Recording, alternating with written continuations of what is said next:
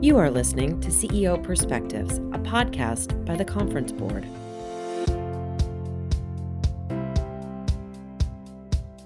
Welcome to this episode of CEO Perspectives.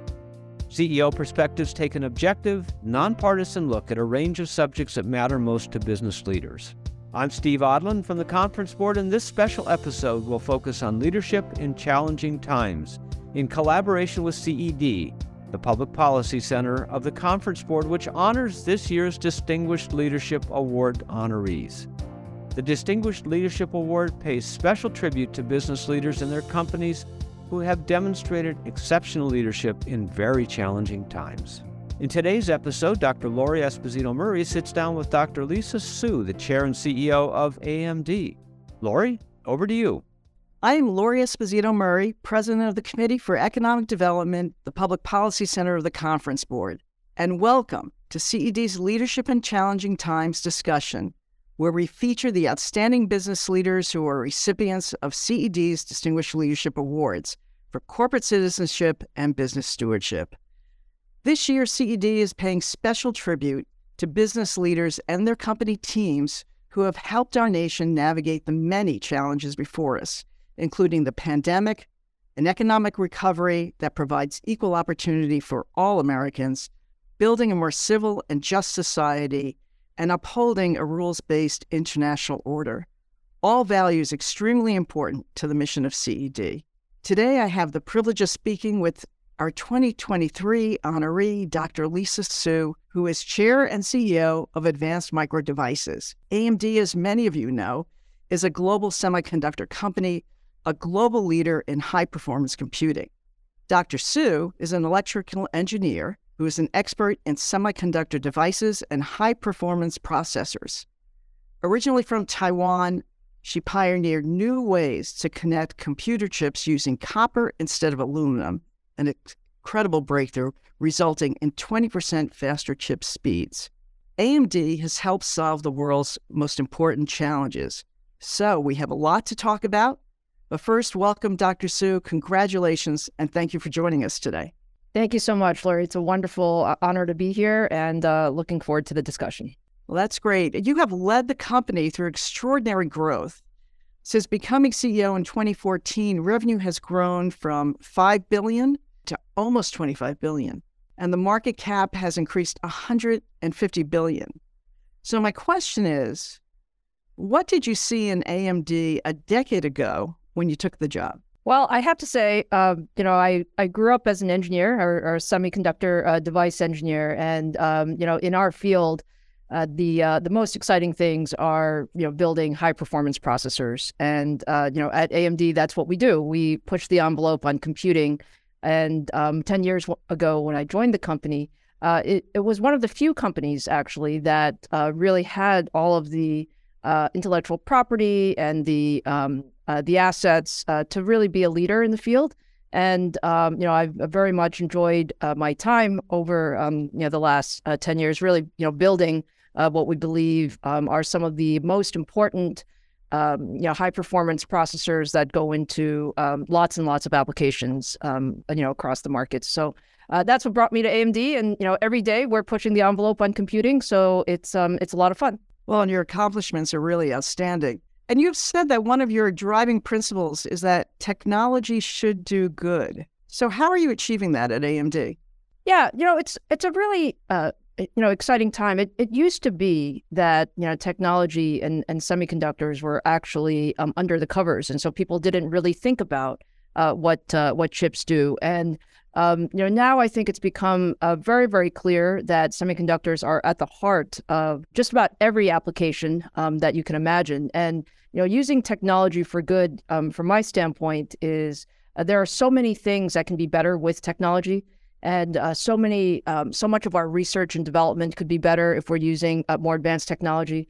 You know, one of the examples I'll give you is, uh, you know, one of my most favorite projects uh, that I've worked on over the last few years.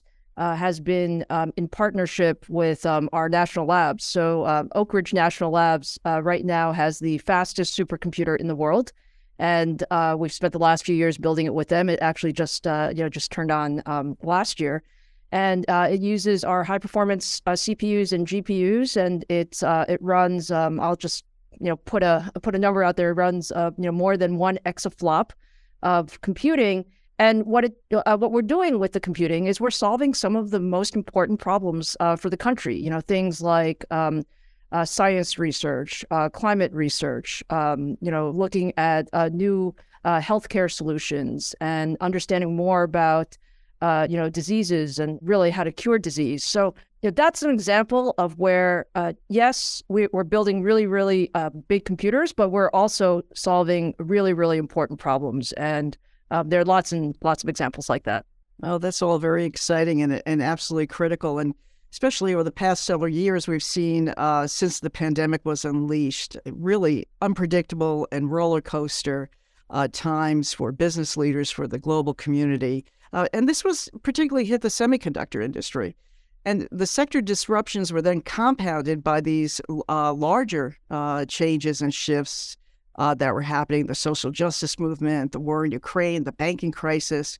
Uh, what are the leadership principles that guide you through disruption, and uh, how do you plan for the unpredictable? Yeah, it it has been uh, a very um, unpredictable time. I think the last few years for all of us as business leaders in different sectors, it's it's been unpredictable.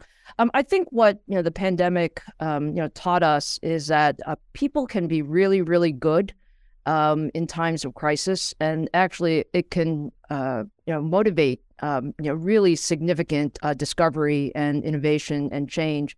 And you know I think the pandemic you know is a wonderful example. I mean for for semiconductors uh, what it meant was um, the demand for computing just went through the roof. I mean, we've never seen uh, such high demand as we saw during the pandemic. Because if you think about it, in you know just a, a moment's notice, we trans transitioned from you know uh, working from home, uh, working remotely, um, you know educating, you know schooling from home. Um, you know people wanted to connect when they couldn't travel.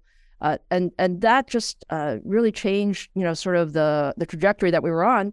And frankly, the industry is better as a result of it. You know, we've built a lot more resiliency um, into our supply chains. Uh, you know, the uh, Chips and Science Act was, you know, was passed here in the United States that, uh, you know, really focused on, um, you know, semiconductor industry investment. And you know, again, this is just one example. If I think about just the amazing work that went on, um, you know, in the healthcare professions, um, in the travel profession, like so many uh, things were um, you know sort of discovered when we really had to uh, make changes. So the, the way I think about um, you know some of the disruptions that you talked about, yes, we can look at it from boy, you know, um, you know, very volatile, or you can also look at it as uh, how do we bring out the best in our companies, um, in our industries, in our ecosystems uh, to uh, uh, to really you know bring about um, you know very lasting change. I'd like to follow up on a number of those points, but I, w- I want to start with uh, how do you prioritize these major challenges? So, the inflation, recession, stability of the financial system, geopolitical disruption, and we can go on and on. What are, what are you most worried about, and what are you most optimistic about? Well, I, I think um, you know we look at all of those things. Uh, you know, all of those things are certainly on the radar screen um, as a uh, as a CEO. From um, the uh, you know, what do we worry about? I, I, don't know if worry is the right answer, but we certainly monitor, uh, you know, very much the uh, overall uh, financial markets. And, um, you know, the thought process there is just making sure that we are in tune uh, with what long term demand is going to be, uh, such that, um, you know, we scale the company correctly. And that, that goes for up and down, right? I mean, uh, there, there, there are periods where demand is a bit softer uh, you know, there is some macroeconomic uncertainty, and and we we scale the business that way. And there are also periods where demand is extraordinarily high, and we want to make sure that uh, you know we can satisfy um, you know all of our our customers and partners out there. Um, so that's something that we mo- monitor, you know, uh, very closely. Um, and you know, from a longer term perspective, what I'm most excited about is I think the the role of technology is uh, just going to become more and more important. You know, every you know, period has you know something that defines it. Uh, I think high performance computing uh, certainly defined um, you know much of the last few years.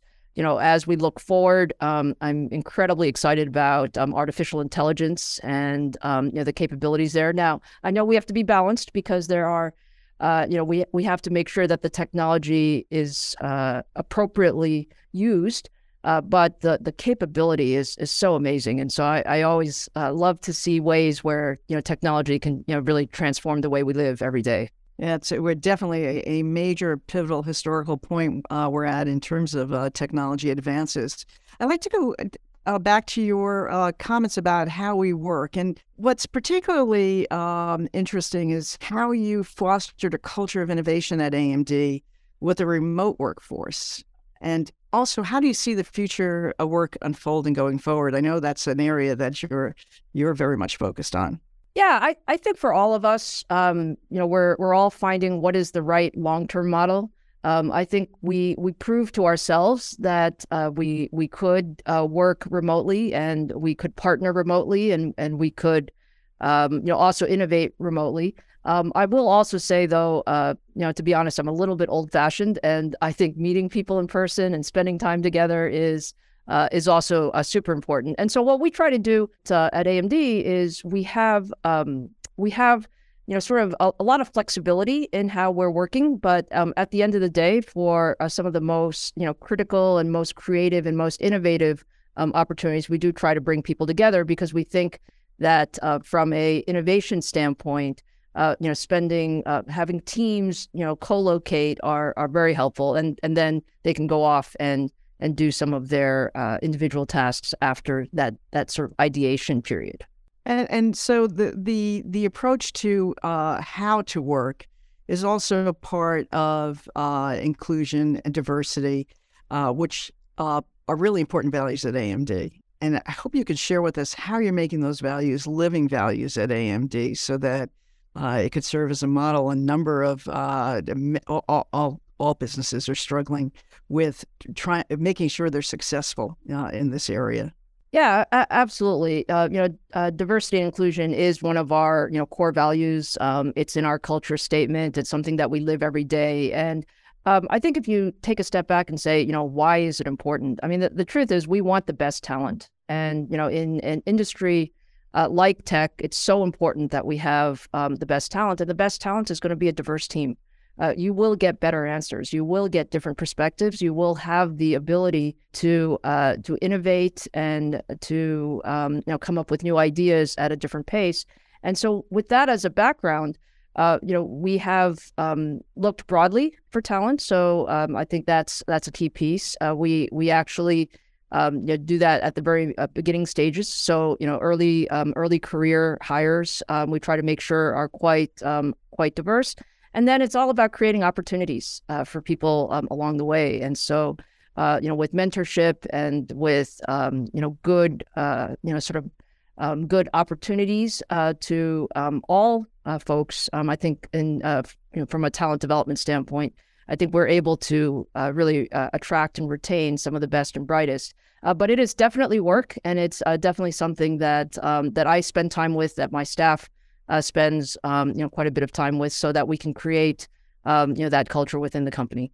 And and as a concluding uh, question, who are the most important leadership role models uh, that help shape your values? Yeah, so um, I've been very lucky. I've had some great uh, mentors, um, you know, throughout uh, my career. I, I, would, you know, say that I spent uh, much of the early part of my career at IBM. So I had the opportunity uh, to actually work with Lou Gerstner uh, for a period of time. Actually, when I was a, a, very early in my career, and you know, just you know, watching uh, watching him and how uh, you know he spent his time and how he made decisions in a company as large and complex uh, as uh, as IBM really you know gave me sort of a, a, little bit of an inkling as to what a CEO might do.